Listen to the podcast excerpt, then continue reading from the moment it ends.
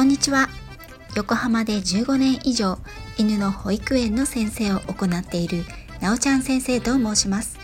こちらの番組ではたくさんのワンちゃんや飼い主さんと関わってきた私が日本の犬と飼い主さんの QOL を上げるをテーマに犬のあれこれについて私個人の見解からお話ししています。時には子育てネタや留学時代の思い出旅行の話などもしています。さて今回は前々回の子犬を迎えるタイミングと選び方はの続編となる。犬を選ぶ時に知っておくべき大切なことについてのお話をしようと思います。なぜ私がこのお話をしようと思ったかというとほんの数日前 FM ラジオで今ペットを増えているペットを飼う方が増えているけれども捨てられる数も急増しているというお話を聞いたからです。コロナ禍で遠出や旅行がしにくくなり人との距離を取る必要がある。今新しい家族として癒しの対象としてまた運動のお供としてワンちゃんを求められる方が増えているそうです。実際ワンちゃん猫ちゃんの価格も高騰しているようですよ。ですがお家に迎えてから1ヶ月以内に飼えなくなってしまいましたと愛護団体や公の愛護センターに持ち込まれてくる犬の数も増えているそうです。こんなに大変だと思わなかった。匂いが気になる。鳴き声がうるさい。ペットショップで抱っこした時にはおとなしかったのに家に連れてきたら暴れて家具を噛んだりいたずらをして落ち着かない。予想以上に大きくなってしまった。その理由は様々です。ただその大半は飼う前にきちんと知っておけば防げたことじゃないかなと私は思っています。前々回でもお話しした通りワンちゃんを飼うためにまずしていただきたいことは家族と意思を合わせ迎えるタイミングを測るということです。今日はその続き犬を選ぶ時に知っておくべき大切なことになります。ねこちら2番目になりますね。今ワンちゃんと一緒に暮らしていらっしゃる皆さんはなぜその子を選ばれたんでしょうか？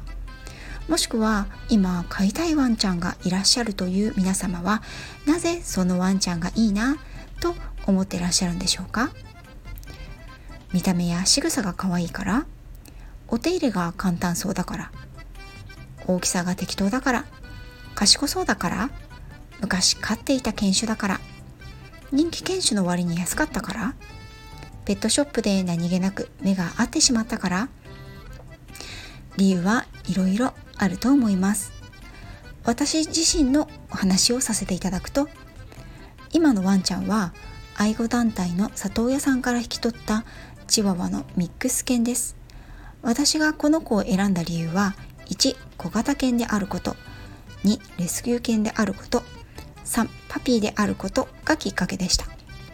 本来は大型犬が欲しかったのですが以前の法人店舗を立ち上げたのと同時期に迎えることになったのできっと大型犬だと施設の中で我慢をさせたりすることが多くなってしまうかなと思ったのですね。また車のサイズやマンションで飼育するということを考えると小型犬がいいだろうという結論に至りました。私自身は犬種のこだわりというのはさほどなかったんですが犬の幼稚園を経営するということを考えると多数の人やワンちゃんが出入りをするということであまり所有の気質が強くなく運動量も普通程度。ある程度社交的である愛玩犬がいいかなと思っていました。それなので私はチワワミックスのみことくんを家族に迎えることにしたんです。まああんまり社交的なタイプではないんですけれどもね。そう。何をもって犬を選ぶかということは実はとても大切な要素です。もちろん見た目や毛色毛質や値段なども重要な要素ですよね。ですが研修を決める前にその犬を迎えてどんな暮らしをしたいのかを考える必要があると思います。なぜならなぜなら世界に500600以上あると言われている犬種と言われる犬の種類のほとんどは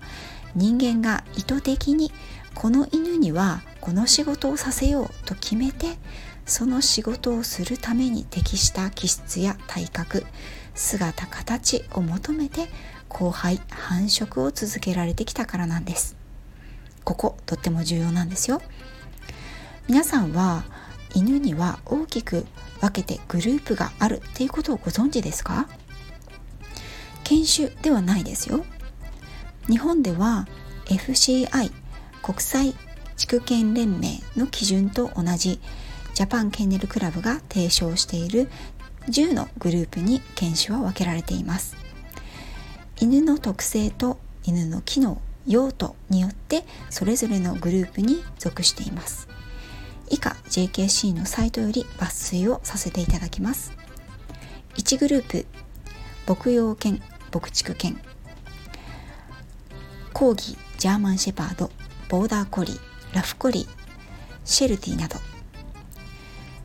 2グループ刺激犬番犬護衛犬作業犬。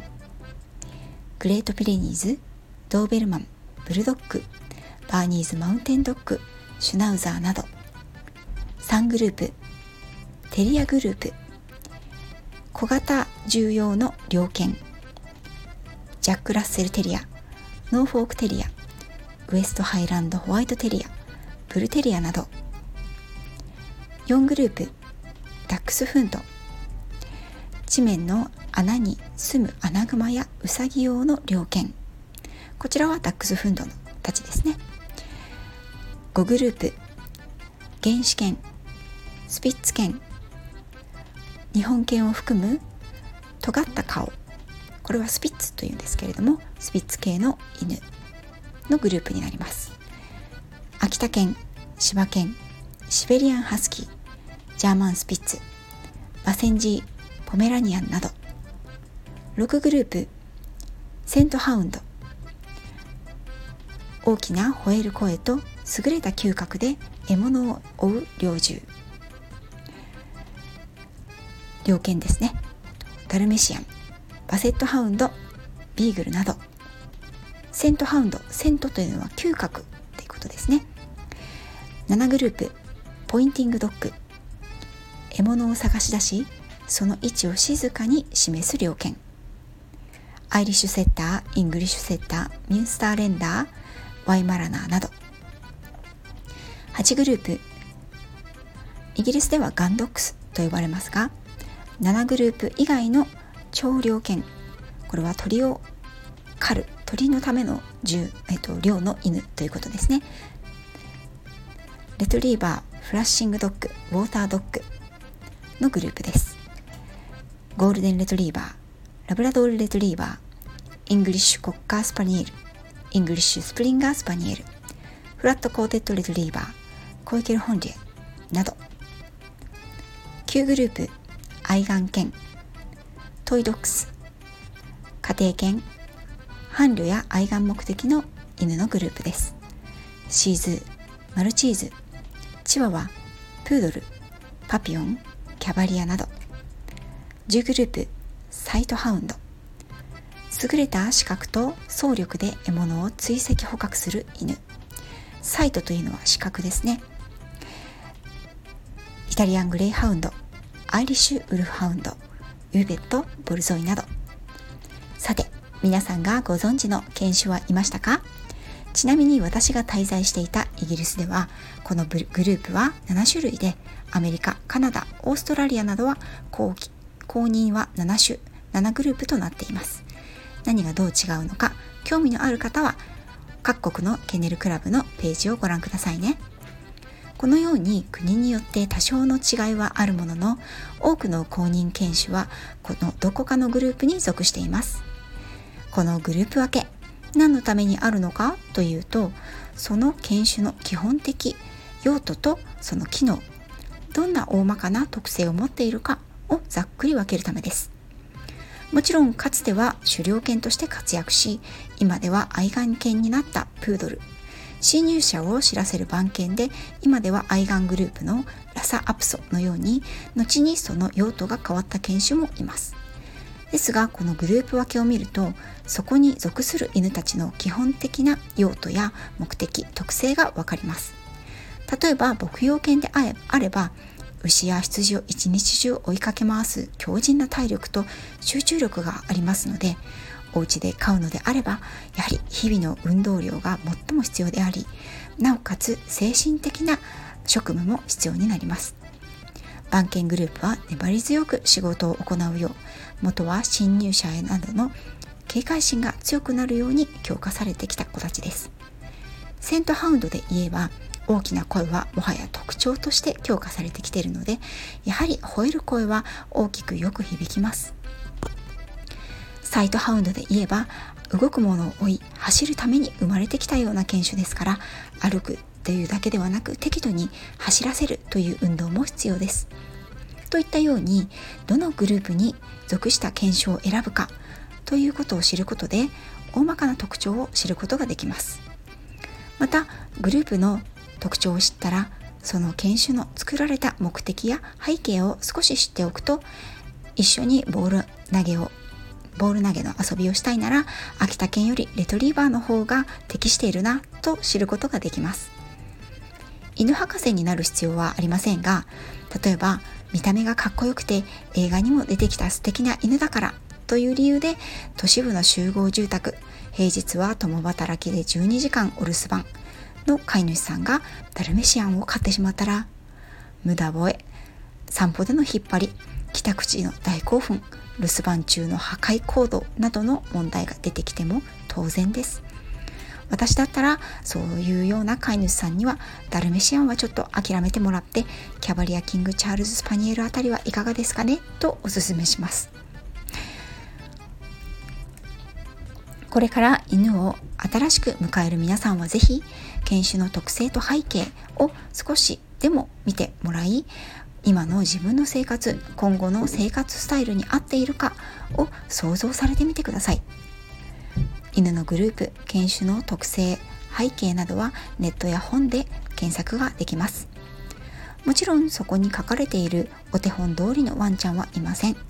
それぞれ個性があります。ですが基本的特性を全く持たない準決種はいないとも言えると思います。そう犬を選ぶ際に知っておくべき大切なことは見た目や値段だけで選ぶのではなく犬種の特性と背景を知り自分の生活スタイルに合っているのかということを知るということです。これがマッチしていないと悲惨なことになりこんなはずじゃなかったと思う原因になってしまうんですね。本当に悲しいことですがこんなに吠えるなんて聞いていない生体除去をされたダックスちゃんやこんなに大きくなるなんて知らなかったと捨てられたゴールデンレトリーバーのことを私は知っています。自分が憧れを持っていたり欲しいなと思っている犬種があるのであればまずはその相手のことをよく知ってほしいなと思います。今は新しい犬種やミックス犬ハーフ犬また各国のケンネルクラブでは非公認の犬種もたくさんいます。これらのワンちゃんを選ぶ時には必ずしもお話しした犬種の特性が強いとも言えないんですよね。それらのことはまた次回お話をしたいと思います。今回も最後まで聞いていただきありがとうございました。あなたとワンちゃんの今日がますます輝くものになりますように。